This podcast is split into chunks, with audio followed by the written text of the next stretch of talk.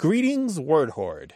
We're here with an exciting option for you a version of our podcast without any ads. That's right. No advertising interruptions, just the content you love, ready to go in your favorite podcast apps like Spotify and Apple Podcasts. It's another way to support the show, ensuring that we keep bringing you the word stories and language explorations that you love.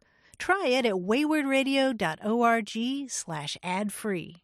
And it's affordable. For just a small subscription fee, you can enjoy Away with Words uninterrupted, except by us. Plus, it makes a great gift. Know somebody who loves language as much as you do? Give them the gift of words. Easy to sign up, easy to enjoy. It's the same Away with Words, just streamlined for your listening pleasure. Go to waywordradio.org slash ad-free. Support us, support the show, and enjoy an ad-free listening experience. waywordradio.org slash ad-free. Thank you. Good news. This podcast and radio show have more listeners than ever. Yay! But that means our costs are going up too. Boo. But that means you have a chance to help. Yay! Go to waywordradio.org slash donate and give what you think a year of the show is worth. And there's more good news. Yay! Thanks to a challenge grant from Jack and Caroline Raymond, your donation goes twice as far through the end of 2017. They will double whatever you give. It's a two for one, but you have to donate before the end of the year to activate the challenge grant. Pause the show now and go to waywordradio.org slash donate. On with the show. Yay! You're listening to Away with Words, a show about language and how we use it. I'm Grant Barrett. And I'm Martha Barnette.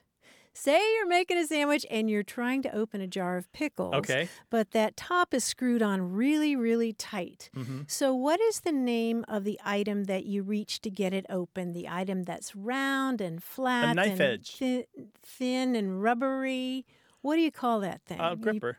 A Yeah. gripper. You call I it know there are other words for it, but I There call are it a lots of other words, according to folks on our Facebook group. Madeline Morrow from Gulfport, Mississippi wrote, Y'all know those usually rubber round things that are used to help open jar lids? What does everyone call them? And she always heard her mom call them a rubber husband. this is not a thing that you get a stag party, is it? Or a bachelorette party? I don't know. and Amy Rourke said she always called it her second husband. Second husband. This is my second husband here. Right. Because the men usually have bigger hands with a stronger grip and maybe are more likely to open the jars. Or you can get them to do stuff. Maybe oh, second I see, right. Directing them throughout. uh-huh, uh-huh. But I just it got me to thinking because I've had those things before and been so glad when when I could reach for them. Some people call them that rubber gripper thingy Yeah, yeah. or just that gripper thingy. And of course, there's always the popular to it. You know, T U I T. I don't know that one. It says printed on one of those things to it. And it's like you get you, a round You get to the it. to it. Yes. Maybe you had to be there. kind of, but I get it. Well, what do you call it? We'd love to hear about that or any other question or comment you have about language. Give us a call, 877 929 9673, or send your stories about language to words at waywordradio.org. Hello, you have a way with words. Hello, uh, my name is Andrew. I'm from Imperial Beach, California. Imperial Beach, just south of San Diego. Welcome. Hi, Andrew. What can we do for you? I grew up at the beach and I grew up surfing. And one of the terms that we would use for waves when it was like big and stormy is the word gnarly. Now I talked to a guy once and he said that he invented the word because he was some old old cat and he was like, "Yeah, my hands are all gnarled and you know uh, I invented the word gnarly and that's how it came to be." So I was just wondering and I uh, called the show. All right, so let's break this down. Gnarly, G N A R L Y. And what does it mean in surfing? Um, surfing, it just kind of has this uh, like adjective for like big, kind of like nasty, maybe like heavy, you know, um, gnarly in general. It's kind of hard to describe. Uh, you know, like oh, did you see that wave? It was gnarly, or that wipeout was gnarly, or like it's just kind of a, a generally used term. It sounds like a, a situation that really puts an individual to the test, where it's very complicated and possibly dangerous, but because it's a challenge, gnarly is good because you can meet that challenge head on and and, and sometimes succeed, right? Does that sound right? Yeah, that that's pretty uh, on the head there. I like that. Yeah, definitely. And how old is your friend who said he invented the word? Oh man, it was just some old timer. He was probably 40, 50 years old, and I like ran into him in Santa Barbara Wait, one 40 time. to and 50 is an old timer? He, he showed his his like hands because they were all messed up and gnarly, and he was like, "I invented the word." First of all, 40 to 50 is not an old timer. I'm sorry. Thank you. Well, that was that was that was like ten years ago, Okay, fifteen all years right. ago. So, about I don't know. about 10 Okay. years ago, a guy who let's say that he was 50 on the high end, Okay. right, said that he was the coiner of the surfing term gnarly because we know he didn't coin the other meaning of gnarly because much older Okay. than him, right? The idea Yeah. of knobbly or rough or somehow contorted. Um, it's possible. Did he do a lot of surfing? I barely knew the guy. He was Okay. it was kind of like one of those things that like a beach bum would tell you a story about. You know, Okay. The first uses that I know of of the surfing word gnarly The f- uh-huh. Uh, there's one from 1977, which is a solid citation, which is in a South African context. And there's another from 1970, which I'm a little less sure of, that is also from South Africa. However, this is a big however, American surfers were surfing some amazing breaks in South Africa in the early 1970s. So it's possible that even though that first use in 1970 that I can find is in South Africa, it could still be American. So the question Crazy. that guy would have been old enough to have been a surfer in Okay. South Africa in 1970. However, I doubt it because you know I uh, hear all, you and I we all hear these these guys taking these claims. I coined this word, and I, I don't know what they think they're going to get out of it. And you know, 99 times out of 100, you can prove them wrong with just dates. You know, you weren't born born, but in this case, it's it's possible, but I would doubt it. Well, what I picture is the water itself looking gnarly. You know that yeah, it's I mean, Oh, it's, see. it's definitely used like the water looks gnarly, or like that wave looks gnarly, or like, did you see that shark? It it can be used too, like, um, hey, did you see that accident on the freeway? Man, that was gnarly. Right. You know, Mhm. it's one of those deals where it's kind of interchangeable. It's not specific to the surfing world. It's just how I learned the word. So. yeah. Well, outstanding. I got to say, Andrew, this is great. He probably didn't coin it, but you know, let's just talk about surfing language anyway. That's fun. it's fun to do. I really appreciate it. Thank you again for letting me uh, have the opportunity. Thanks, Andrew. Thank you, man. Take care. okay. Bye bye. All right, bye. 877 929 9673.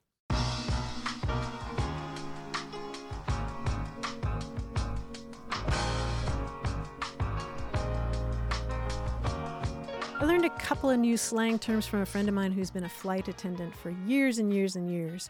Uh, she and her peers call themselves sky hags. Oh, I've heard that one. Have yeah. you? Mm-hmm. Yeah. Sky Hags. Yeah, and again, this is a group taking a negative term and claiming it for themselves. You Mhm. know, older flight attendants call themselves sky hags. Did we talk about the BBC radio show? I believe it's called Cabin Fever, which is all about, it's a comedy show. It's all about um, airplanes and aircraft and airports and everybody who works there. No, Yeah, it's we really didn't good. talk about It has a ton of this kind of language. Cabin Fever. Look it up. 877 929 9673.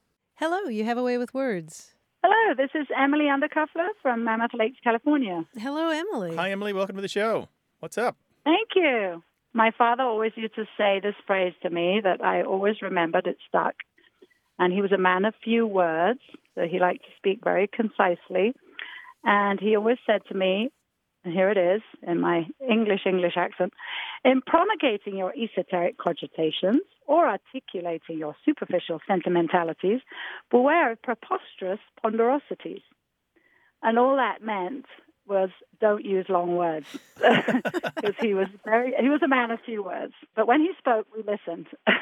Where did he learn it? Do you know? you know i don't. I don't know. But he was very well read. He loved poetry. Um, so i don't know exactly where he read that. It's a good question. And unfortunately he's not with us anymore so i can't ask him. Ah, let's hear it one more time. in promulgating your esoteric cogitations or articulating your superficial sentimentalities beware of preposterous ponderosities Right. So it's somebody intentionally using big words to make the point not to use big words, right? Exactly. There's something cool about this. And I want to talk about meme culture for just a second. Meme culture is where we have these images that we pass around and they have text on them and this is the way the internet, you know, makes its jokes basically and uh, ideas Okay. spread in this way and images spread in this way and this is, you know, politics can happen in this way and and this passage that you quote actually comes from something that feels a lot like meme culture. There is a there is an early example of this. It's the earliest that I know of, of a whole paragraph that starts with your sentence and continues on in more of the same language in an education journal from 1875. Oh my goodness! Wow, that's fascinating. Thank you. Yeah, it's and it, and it, and it, can I just read a little bit more of it? So after yes, you after do. your sentences, it says. Um, or articulating your superficial sentimentalities and amicable philosophical or psychological observations, beware of platitudinous ponderosity. Let your conversational communications possess a clarified conciseness, a compacted comprehensibleness, a coalescent consistency, and a concatenated cogency. Eschew all conglomerations of flatulent garrulity, jejune babblement, and asinine affectation. And there's even more. oh my goodness! Yeah. I wonder if that's where he got it from. Well, the thing is that that paragraph was passed around everywhere. You can search Google Books for a version of your sentence, and you will find it again and again, journal after journal, newspaper after newspaper. It'll even appear in like satirical places, and and people sometimes edit it and they make their own versions or they shorten it. And the the closing line of it is often. Um, in other words, talk plainly, briefly, naturally, truthfully, purely. Keep from slang. Don't put on airs. Say what you mean, mean what you say, and don't use big words. Oh, I love it. I'm sure he's looking down from heaven and enjoying this very much. Yeah, right. but I love the idea that he's passed it on to. Uh, now, do you have children and have you passed this on to them? Or nieces and I nephews? I have got or... children, but yeah. you know, I I did try to pass it on to them, but I need to try harder yeah. because they didn't it didn't sink in with them. Write it in their birthday cards every year. That's I love that. That's, That's fascinating. marvelous. We'll put this whole paragraph online. It's too much to read on the air, but it, it's it's oh, hilarious yeah, because sure. somebody worked really hard on this, and it is mostly author unknown. This particular one from 1875 just says Hagerman at the end of it, and I don't know who Hagerman is huh. or was. Okay, but I'll look it up. Uh, yeah. That's fascinating. Thank you so much. Yeah, this sure. Is why I love your show. Thanks Thank for calling. you really for appreciate sharing it. that linguistic heirloom, Emily. Oh, you're welcome. Take care now. All right. Bye bye. Thank you. Have a great day. Bye-bye. Goodbye. Okay. That's wonderful. So, in other words, eschew obfuscation. Yeah, right? exactly. And you wonder if that particular two word phrase Mhm. originated from somebody who was aware of this particular bit that had been passed around. Mhm. I mean, we're talking hundreds, if not thousands, of times it had been Mhm. reprinted throughout the English speaking world. Yeah. yeah. Yeah.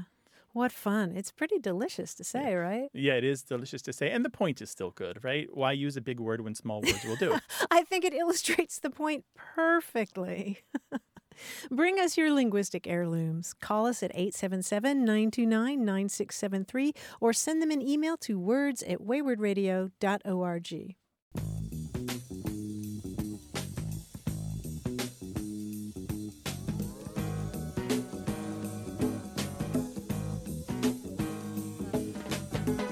I learned a slang term from fellow hiker Jill Richardson recently, and that is Gram weenie.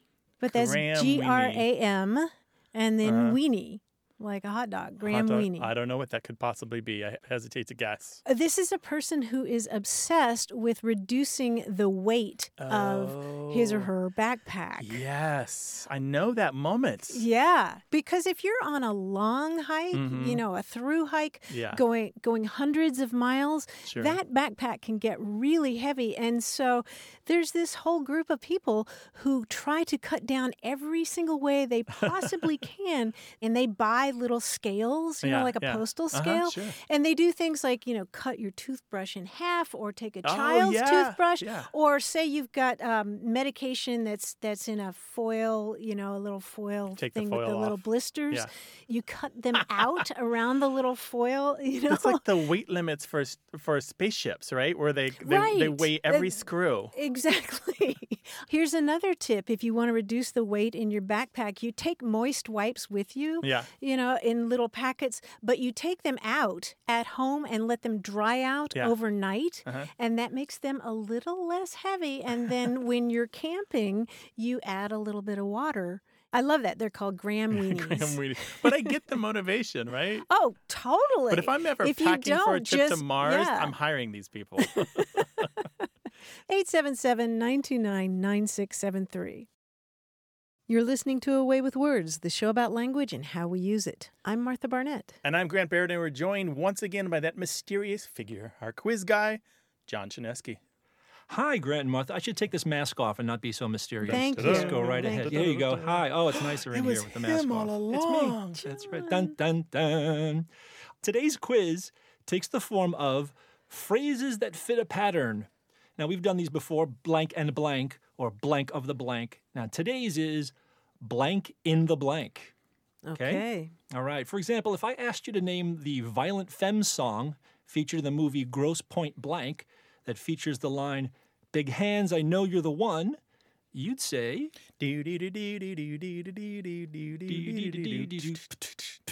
Something in the sun. Um, it's Blister in the Blister in Sun. the Sun, yes. yeah. Very good. All That's just our example. So let's find out what's inside, what's in. Here we go. Pop Goes the Weasel is probably the most common tune used in what classic toddler's toy that shares its name with a fast food chain? Jack, in in, the the, Box. box. Jack in the Box, yes.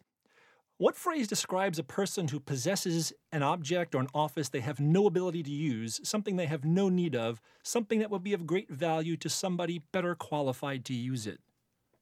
Hmm. um, Dog in the manger? Yes, exactly. Dog in the manger. Nicely done, Martha.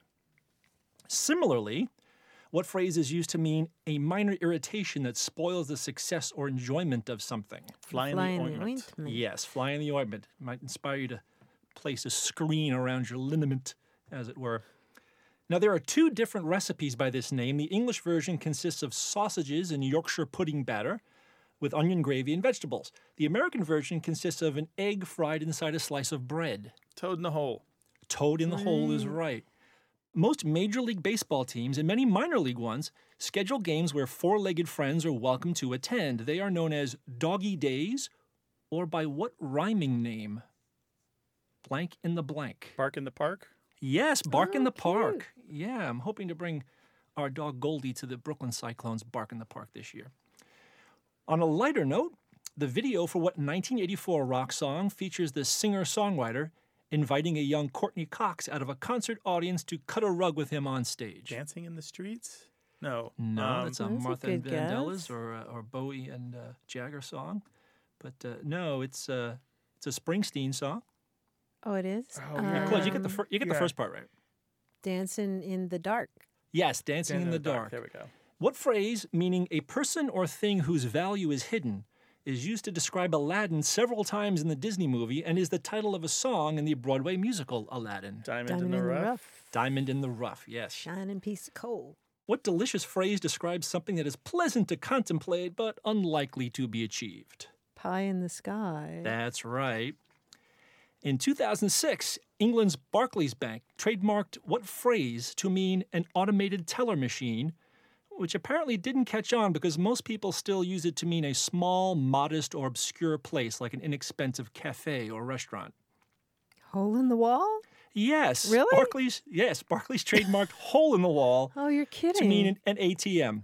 All right, that's the quiz. I'm going to get back in the saddle myself and ride off. You guys are fantastic. Back in the saddle again. Again. Thanks, John. Thank you, Grant. Thanks, Martha. Take care. We talk about all aspects of language on this show, so call us with your stories. 877 929 9673 or send them to words at waywordradio.org. You can find us on Facebook and Twitter. Hello, you have a way with words. Hello, this is Sam Baker. How are you? Hey, Sam, where are you calling us from? I'm calling from Bowling Green, Kentucky. Miss Martha Barnette did a uh, did a uh, lecture here not too long ago, and we got to talking and figured I'd call you guys.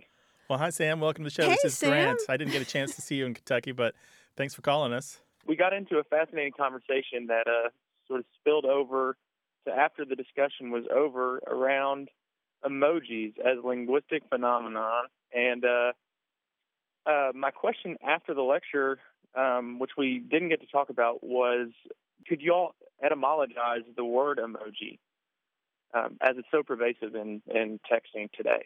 So, the etymology of the word emoji, that is a really good question. And the reason it's a good question is because lots of people misunderstand its origins.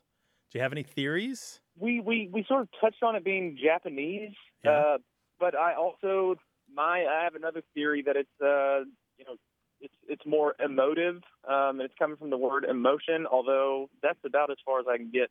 That's pretty close to the common theory. The common theory, people suppose without looking it up, that emoji came from the word emoticon, which stands for emotion icon, which are the old text symbols that we make with punctuation. Some of us uh, still do.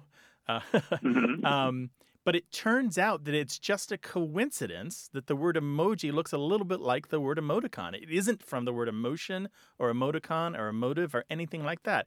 It's actually made up of two Japanese words. The first prefix e means something like picture, and moji, M O J I, means something like character. So it's a picture character. Ah, right on the nose. And we borrowed it from the Japanese kind of with the symbols because they really pioneered this. Like, we always have to separate out the history of the word from the history of the idea. But before the word emoji was really used in this way, the Japanese were putting digital symbols inside digital text, kind of the same way we do now. Like where you have like standard characters and then a picture in line with it. Long before we were, they had a system in the 1950s, even, where a bunch of newspapers got together and agreed on a baseball symbol to use when they were sending like the baseball scores and the baseball reporting around to all the different news outlets. A happy baseball? Uh, No, it's just a baseball. It's got a nice little circle with the you know the stitching kind of. Yeah, it's very clearly yeah. baseball, but that's the Okay. 1950s, far before you would think that that kind of thing would have been happening. Okay, so in other words, that word is divided in a different way. We divide it into emo and G, Yeah, right? But it's exactly. really e Mhm. emoji. The other thing we should talk about, Sam, over here. Do you pluralize that word? What's your plural for emoji? I'm just going to tack an S on at the end, and that's what that's what I do. It's emojis. Yeah, With and we're, we're really seeing this kind of settle out in English since the word is relatively new, where it hasn't been conclusively decided by English speakers whether or not we've all agreed upon emoji as the plural, because it kind of behaves like some romance languages where the plural ends in an I, or if we've decided we're just Mhm. going to tack an S on it and make it behave more like an English plural. Interesting. Well, if I could text you anything, it would be a, a head exploding.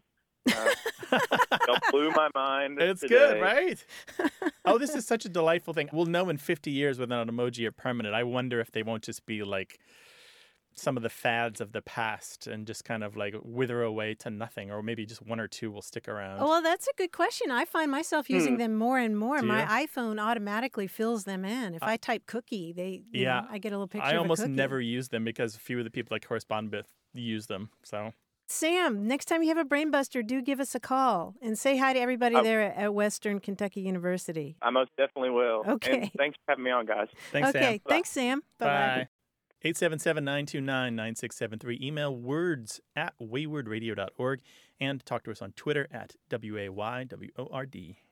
Hello, welcome to Away with Words. Hi, this is Emily Hi, from Emily. How you Fishers, doing? Indiana. Well, welcome to the show. Thank you. What's going on, Emily? Well, it's kind of funny. I had a um, situation where I was talking to my husband, and I said something about, well, I, I don't want to be nebby about that. And he said, Nebby, what are you talking about? What is nebby? And I realized that I've had these two girlfriends for 25 years who've used the word nebby, and now I'm starting to use it, and I don't really know what it means, but I just kind of use it as if I do. So I thought, Mhm. well, I will. I said, I need to contact Way with Words and ask them what that means. Yes, you do. And so, how do you use it? What's your definition well, it's for funny. it? I, you know, I think it sounds like picky, like um, when you're nitpicking about something. Mm-hmm. That's Mhm. how I use it. But Mhm. I think my girlfriends use it to mean gossipy. So they'll Mm. often say something like, before they say something that might be a little gossipy, they'll say, "Oh, I hate to be nebby about that." Uh huh. Um, uh-huh. But I, but somehow I've adopted it to to mean like picky, like I'm really picky about something. So I, I'm being very nebby. I know, like pretentious and picky about food or something like that. okay, okay. And where are your girlfriends from? Did they grow up in Fishers? They did not. They grew up in Michigan, but I did ask them something, and they said they had a friend. They because I asked them where did you hear it, and they said they heard it from um, a f- girlfriend who lived in Pittsburgh. Uh, Boom. Barth and I- Yes. if I had a bell, I would ring it. Why are you laughing? there you go. Because both Grant and I were were sitting here just just hoping that you were going to say Pennsylvania. That's so funny. Yeah, they they remember the first time they heard it. They were quite young. They were um, in grad school, and they heard it and they thought it was such a fun word and so they just started using it and obviously now I'm using it and I don't even know what I'm talking about. Oh, okay. So they picked it up from their friend who is from Western Pennsylvania. Perfect. hmm Yeah, Grant and I are really thrilled because this is a term that is pretty much particular to that area. Nebby meaning nosy or interfering, that kind of thing. Snoopy. Snooping. Yeah, that's that's a good word for it. Or Oh. But the no- Okay. but nosy is a particularly good definition. It is a particularly good definition because Nebby comes from Scotland and Ireland and, and parts of northern England where neb means nose. or nib, N-I-B. Yeah, yeah, like the nib of a pen. It's Oh. like the pointy part. Yeah, the and you know, it's funny because I kept thinking, is it nebulous or but that would make no sense in terms of how I'm using it or they're using it. right, and right. I, I thought about the nib of a pencil, but then or you know, Exactly. a pen, That's but it. then I didn't know how that fit. But Yeah, the n- Scots nose makes a lot of sense. the Scots and the Irish have long used it to mean the beak of a bird too. yeah, Oh, how do they spell it? N E B. Or N-I-B, either one. Mhm, Either one. So if you're nebby or nebby nosed or nibby, then you're sticking your nose into other people's business. And over time, that word came to mean more like like being brusque or or uh, sort of you know cheeky. Yeah, and so so then from accidents of immigration and settlement, hmm It's stu- Migration patterns. it's stuck in Pennsylvania, but pretty much Mhm. nowhere else. That's so funny. Well, no, no, no wonder nobody else knows what it means because I've asked people before and they're like, I have no idea. I've never heard that. yeah, and they might tell you neb out, which means to mind your own business. Neb out. But out. Oh, oh, how funny. That's that's really fascinating. yeah. So Emily, So I'm so happy that you had done your own field work and had sussed out that particularly important bit of information that it ultimately came from somebody from Pennsylvania. That's perfect. Emily, thank you so much. This is wonderful. You're welcome. Thank you. All I- right, I, will care. now know what I'm talking about. yeah, take that back to your friends in Michigan. Bye bye. I will. Bye-bye. Bye bye. So 1737 is one of the early uses of the word nib to mean nose, Uh-huh, right? uh-huh. So she is using a word that has, uh, you know, a little under 300 years of history, Yeah, more yeah. or less. And very, that? very picturesque, right? Very picturesque, yeah. And I love these words that take us back to who we were when we first got to this country, you know, these different Mm-hmm. roots. And it's not just the food words from the Native Americans, but it's these strange little household words and the interpersonal words that come Mhm. from the deeper parts of the dialect Mhm. history. Fossilized into the language. Yeah. 877 929 9673.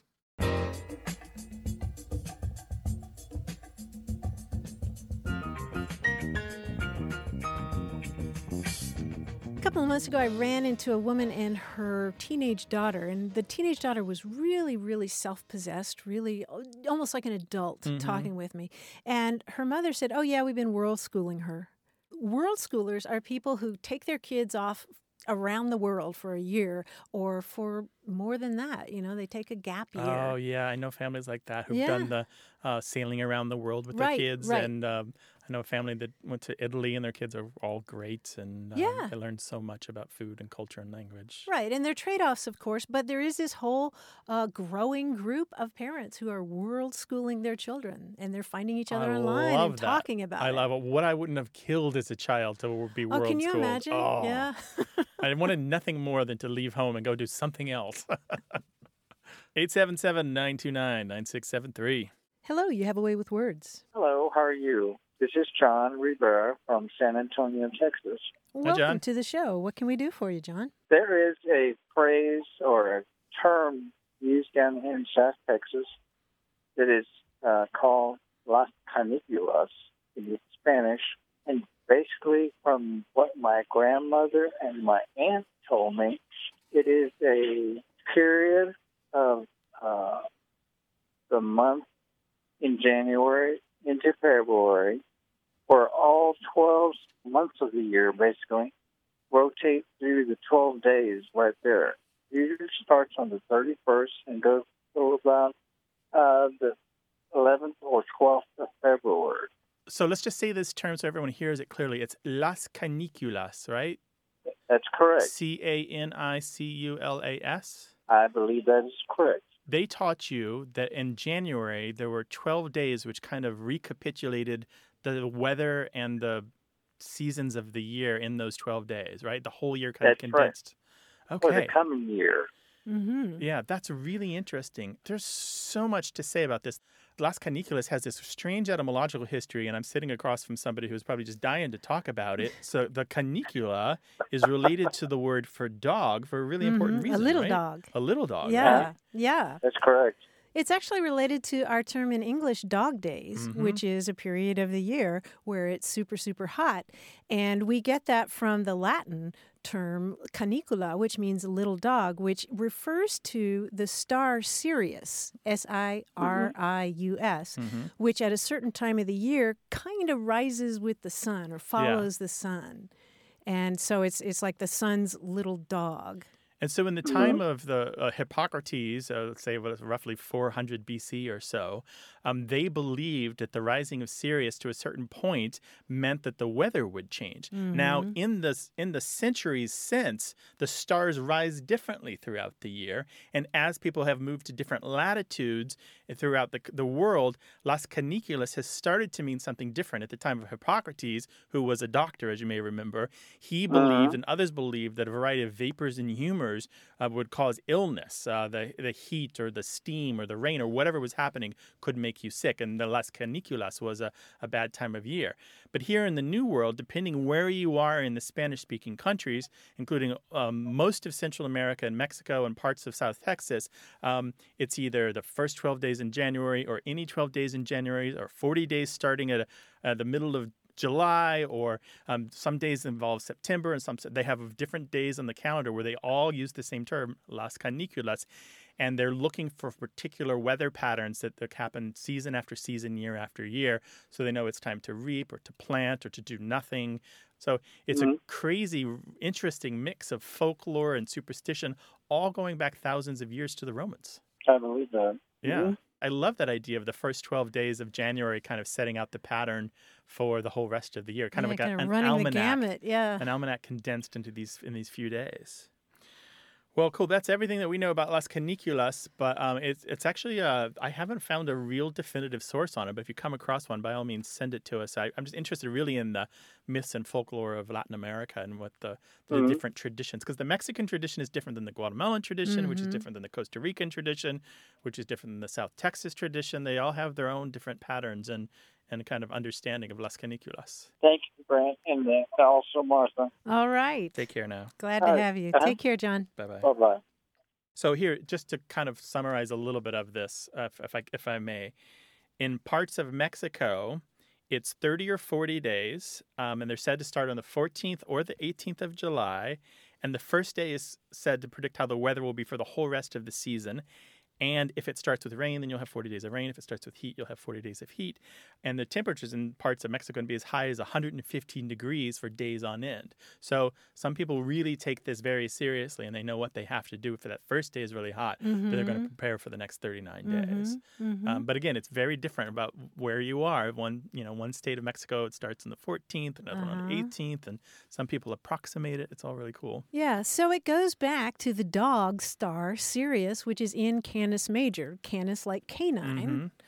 Mhm. which is Um, where we get the word canicula, which means right, little dog. canicula, yeah. And here we are in this Yeah. country doing something that the Romans did. yeah, Looking, crazy. Looking at the stars to calculate the weather. yes, and it's connected to Sirius satellite radio. It's got a little dog. Oh, there we you go. know, in its Nice. in its logo. And Mind's Sirius was one of the blown. I know, right? And Sirius Black could transform himself into a dog in the Harry Potter books. Is that right? Yeah. See, I read him in Spanish, so I I missed some of that. Well, he was still a dog in Spanish. Hit us up on Twitter, W A Y W O R D. This show is about language examined through family, history, and culture. Stick around for more of A Way with Words. You're listening to A Way with Words, the show about language and how we use it. I'm Martha Barnette. And I'm Grant Barrett. There is a book out right now that is making me wish I was still a dictionary editor. Oh, I know what it is. I, I still think of myself as a dictionary editor, but I Mhm. haven't done full time dictionary editing for, I think, a little more than 10 years. Mhm. This book is word by word by Kory Stamper, published by Pantheon Books, and she is an editor at Merriam Webster, one of the finest dictionary makers in the English speaking world. And she talks at length in this book, chapter by chapter, not only about her own relationship to dictionary editing and to the language in general, but the inside story of what it's like to work there and, and what it's like to become that person that people look to for language guidance and language advice. The reason this makes me feel like I want to go back to becoming a full time lexicographer is that she writes about it with such gusto. She uh-huh. seems to really enjoy the work, even though in places she's peevish and in places she's profane, but she's also self effacing, she's academic, she's witty, she's erudite. She brings her own life into it. She talks about mother daughter interactions, she talks about friends at work, she talks about people who no longer work for the dictionary but have left their imprint on it. There's a sense of love that she has for her coworkers and the institution of the dictionary and Merriam-Webster as a company that's existed for a long time. But I think overall, I think it's her love of English that really pulled me in here. She she's uh, she really appreciates it. For she talks about revising entries that personally offended her, and gives her opinion on what it's like to go in and realize, oh, this is a sexist dictionary entry. We must fix this. And I am the person who is here right now who can do this job. It's really nice. Um, the other thing is she talks about which I did not have when I was a dictionary editor. I worked for Oxford University Press and mm-hmm. Cambridge University Press mm-hmm. and some other publishers. She talks about the unbreakable rule, which is that there must be silence on the editing room floor at all times. You really have to leave the floor to go have a conversation in another room. Mm-hmm. Like you don't speak on your phone at your desk. Right, that's a big no-no, right? It's a big so, no-no. So there's you, like this tomb-like silence. It's not a tomb. No, it's not a tomb. It's a, it's working together alone. It's the glory and the joy of working together alone because you know that all these people that you can see in their cubicles are doing what you're doing or some version of it, and together you're making these these dictionary products that will guide the way people speak and work in the, there in the real should be a word for that. For what? Working together alone. Working in together silence. alone. In silence, yeah. Maybe it's Merriam-Webster. It's kind of like the monks, though, who've taken an oath of silence, who are all sitting there carefully, you know, doing their scribe work on parchment, right? I want to share one part from the book that really, to me, demonstrates the tone that she takes with the whole book. And this part is about one of the dictionary editor's tasks, which is finding sample sentences, and she calls them verbal illustrations. And she writes, they say that the best editors have a sharp, sharp eye and a filthy, filthy mind, and they are right. Editors are, at heart, 12. If we can construe something as a fart or sex, or a fart and sex joke, we will. This is a double edged sword as you write verbal illustrations. The elevation of your adult duty is constantly pulling against the gravity of your native gutter thinking. Duty must prevail, because duty ostensibly pays the bills. And so she talks about this frank approach to language. It's a it's like if you've ever had a family friend and in their family they're all comfortable with like nudity and your family isn't. Uh-huh. The dictionary editors that I know, all of them have this really frank relationship with the language where all of the things are exposed and all of the undercarriage is visible in a way that it isn't to anyone else except mm-hmm. maybe some some linguists but very honest approach and accepting it for all of its failings um, and all of the broken parts of it, and just writing it down, saying, "Yep, that's how English is. It is actually broken in that way." That's how it is, that's right? It is. Nothing's yeah. off limits. Nothing's off limits. In any case, this book is word by word by Kory Stamper, published by Pantheon Books. I highly recommend that. This is out of all the books that I have about dictionaries and dictionary making, this is the only one that really made me feel excited about the trade. And the other thing that it's going to do, besides making me feel like I should go back to full time dictionary editing, to full time lexicography. It's going to make you feel like you should become a lexicographer.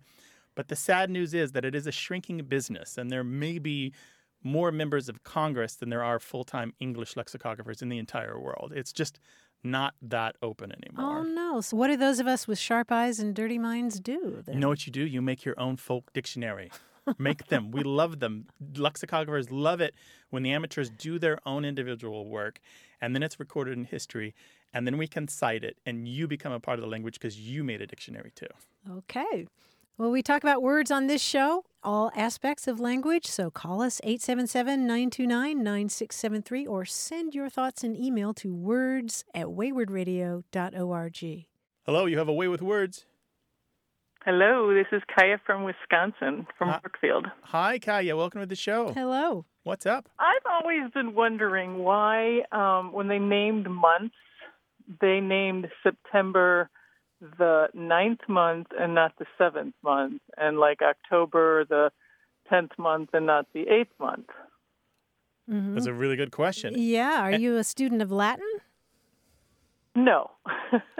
Because Just you're knowing that set sept means that seven and oct is eight, and and DEC usually stands for 10 and uh, so so I was just wondering why the months were named as they as they were. Yeah, it's a great question. And it has to do with the very messy and very long history of trying to make sense of time and trying to figure out how to divide uh, the calendar up, divide up the year. Those numbered months are reflected in an early Roman calendar that was only 304 days and had only 10 months.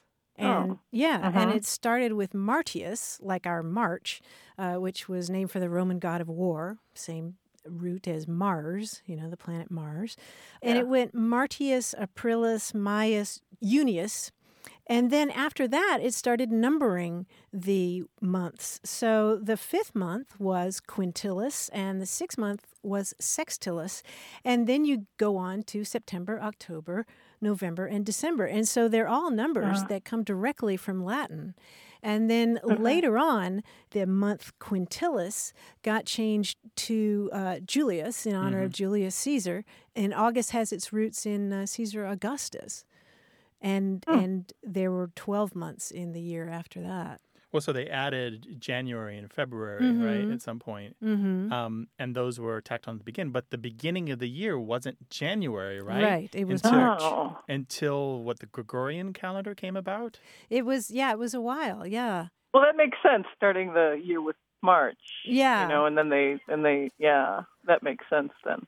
And eventually that calendar got adopted in the British Isles. Before that, they were using Anglo Saxon terms for months, which are kind of cool. The month of February was Solmanath, which means mud month. And uh, and uh, May May was Thrimilcha, which which basically is the month of three milkings because it was the time of year when there were so many flowers and the cows were eating so much that you could Uh-huh. that you could milk your cow three times a day.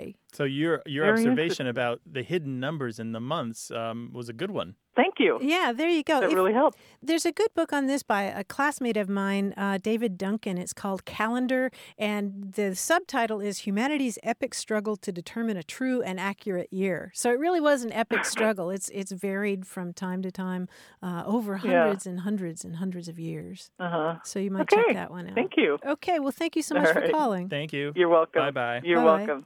Bye bye. What's astonishing to me is that the Gregorian calendar, named after Pope Gregory Yep. the 13th, Mm-hmm. wasn't instituted in the English speaking world until 1752. That's late. That's really late.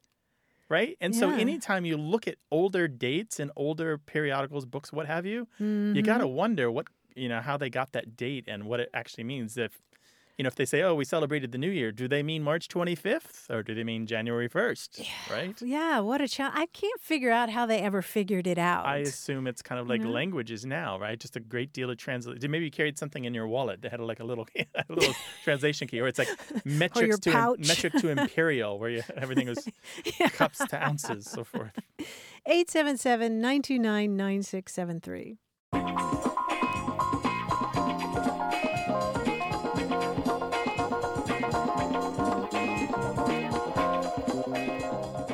Reading about snakes.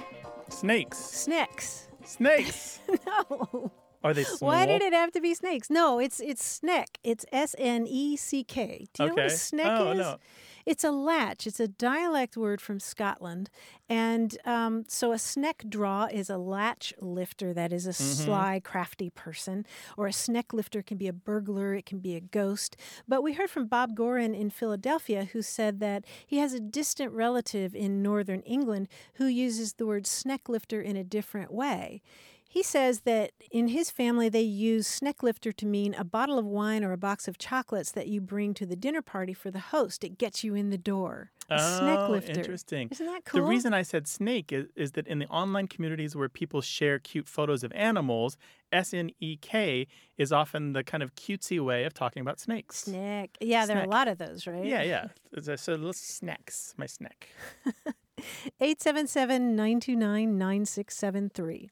Hi, you have a way with words. Hi, this is Charlie. I'm actually in Lake City, Florida right now on a uh, helicopter detail with the U.S. Forest Service. Where Oh, now? no Where kidding. is where is Lake City, Florida? Northern Florida, Yes, it's north central Florida. North Central. Okay. Okay.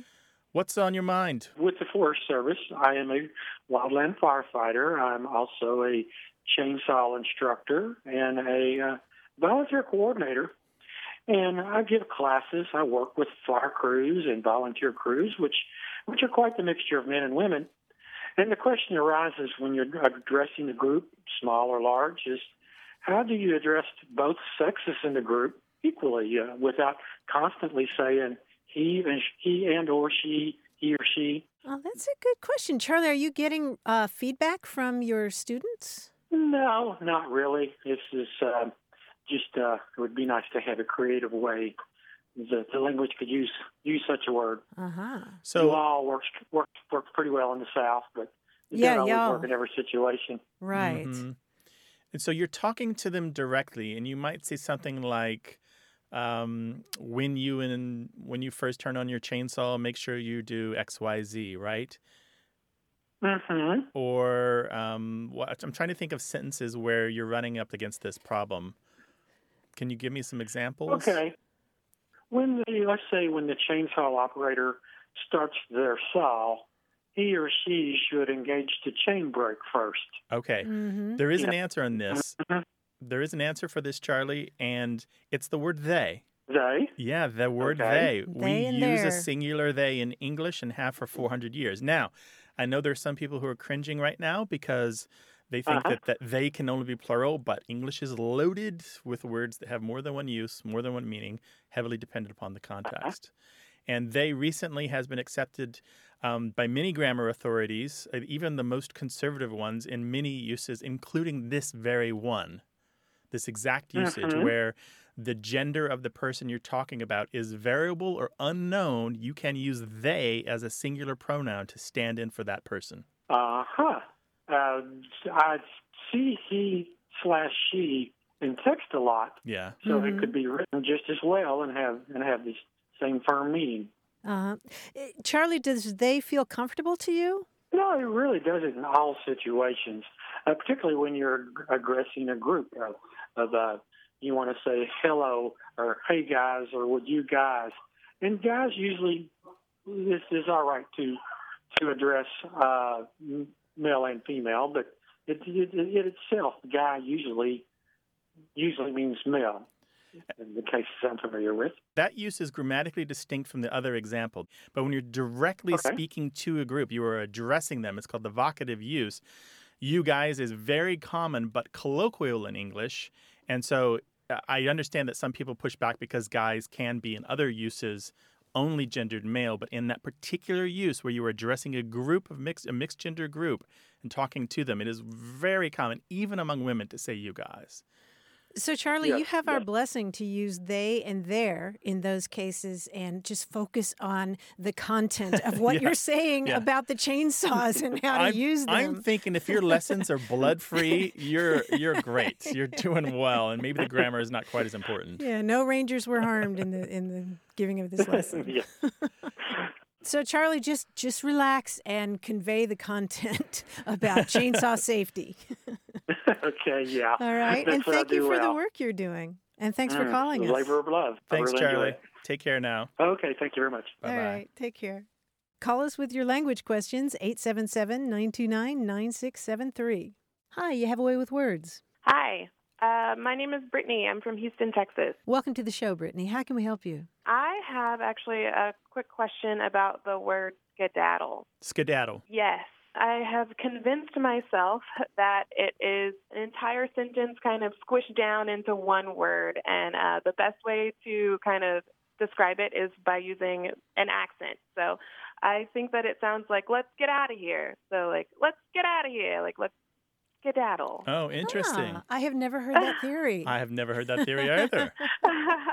So you came up with this theory on your own? yes, all by myself, and I'm sure that it is probably wrong. yeah, probably. But it's beautiful. It's- I've never heard that one before. Never heard it before. It's got some thinking behind Get it. Get out of here. It's Oh, not. well, thank you for being nice. it's not the origin of it. But you know, you you join a huge list of people who think that they've come up with the origins of skedaddle, and they are mostly origin unknown. And we've had good, reliable etymologists try to trace it to Greek, and that it's not right. We've had people claim that it comes from a variety of languages around the world, including Native American languages and Yiddish, and that's not right. The best theory that we have, the one that is almost certainly correct, is that it comes from a Scots dialect word meaning to spill or to spill in a clumsy way. Um, and there's one really descriptive citation in the dictionary of the Scots language that says something along the lines of spilling milk uh, on the way to market and then kind of trampling it as you go. It's like it's being careless, kind of rushing so much that you're just making mistakes and stuff. But even then, that's kind of iffy because the meanings don't really match up. But the word is skedaddle or skedaddle, and there's a variety um, in other parts of uh, the dialect regions of the UK. There's a skittle is a very similarly defined word. Wow. Yeah, I right? was not expecting it to be Scottish. That's pretty awesome. Skane daddle. What probably happened is the word came over to the United States with the uh, the Scots and the Scots Irish. And then during the American Civil War, for some reason, skedaddle became hugely popular. It shows up in letters and newspapers, and it was re exported back to the British Isles, where it was reintroduced with this new meaning to run away in a hurried fashion, um, alongside the older meaning, which had, had, had stayed there all along. hmm And there's probably a lot of that during the Civil War. Yeah. There, there was yeah, an incre- that's amazing. yeah, there was an incredible amount of interplay between the British Isles and the American states during the American Civil War. We forget that all this materiel that was coming back and forth and ships and commerce that was kind of rerouted because of the war, a lot of it ended up in the British Isles. So naturally, the Americans and their language went went over there. Well, thank you so much for sharing that. Yeah, sure. Thanks for your call. Really appreciate it, Ab- Brittany. absolutely. You guys have a good one. All right. care. Take care. Uh-huh. Bye. Bye bye. What word has got you curious? Call us about it, 877 929 9673, or send it in email to words at waywordradio.org. Want more A Way with Words? Listen to years of past episodes at waywordradio.org or find the show in any podcast app or on iTunes. Our toll free line is always open, so leave us a message at 877 929 9673 and we'll take a listen. We love to get your messages at words at waywordradio.org or hit us up on Twitter at W A Y W O R D and look for us on Facebook. This program would not be possible without you. Grant and I are out to change the way we listen and think about language, and you're making it happen. Thanks also to senior producer Stephanie Levine, director and editor Tim Felton, director Colin Tedeschi, and production assistant Emma Kelman in San Diego. In New York, we thank quiz guy John Chaneski and that master of keeping it real, Paul Ruest at Argot Studios. A Way with Words is an independent production of Wayword Inc. From the Recording Arts Center at Studio West in San Diego, I'm Martha Barnette. And I'm Grant Barrett. So long. Bye bye. Support for A Way with Words comes from Hello Talk, a language exchange community where you chat with native speakers to practice any language. With the Hello Talk app, you can explore new cultures at hellotalk.com/words.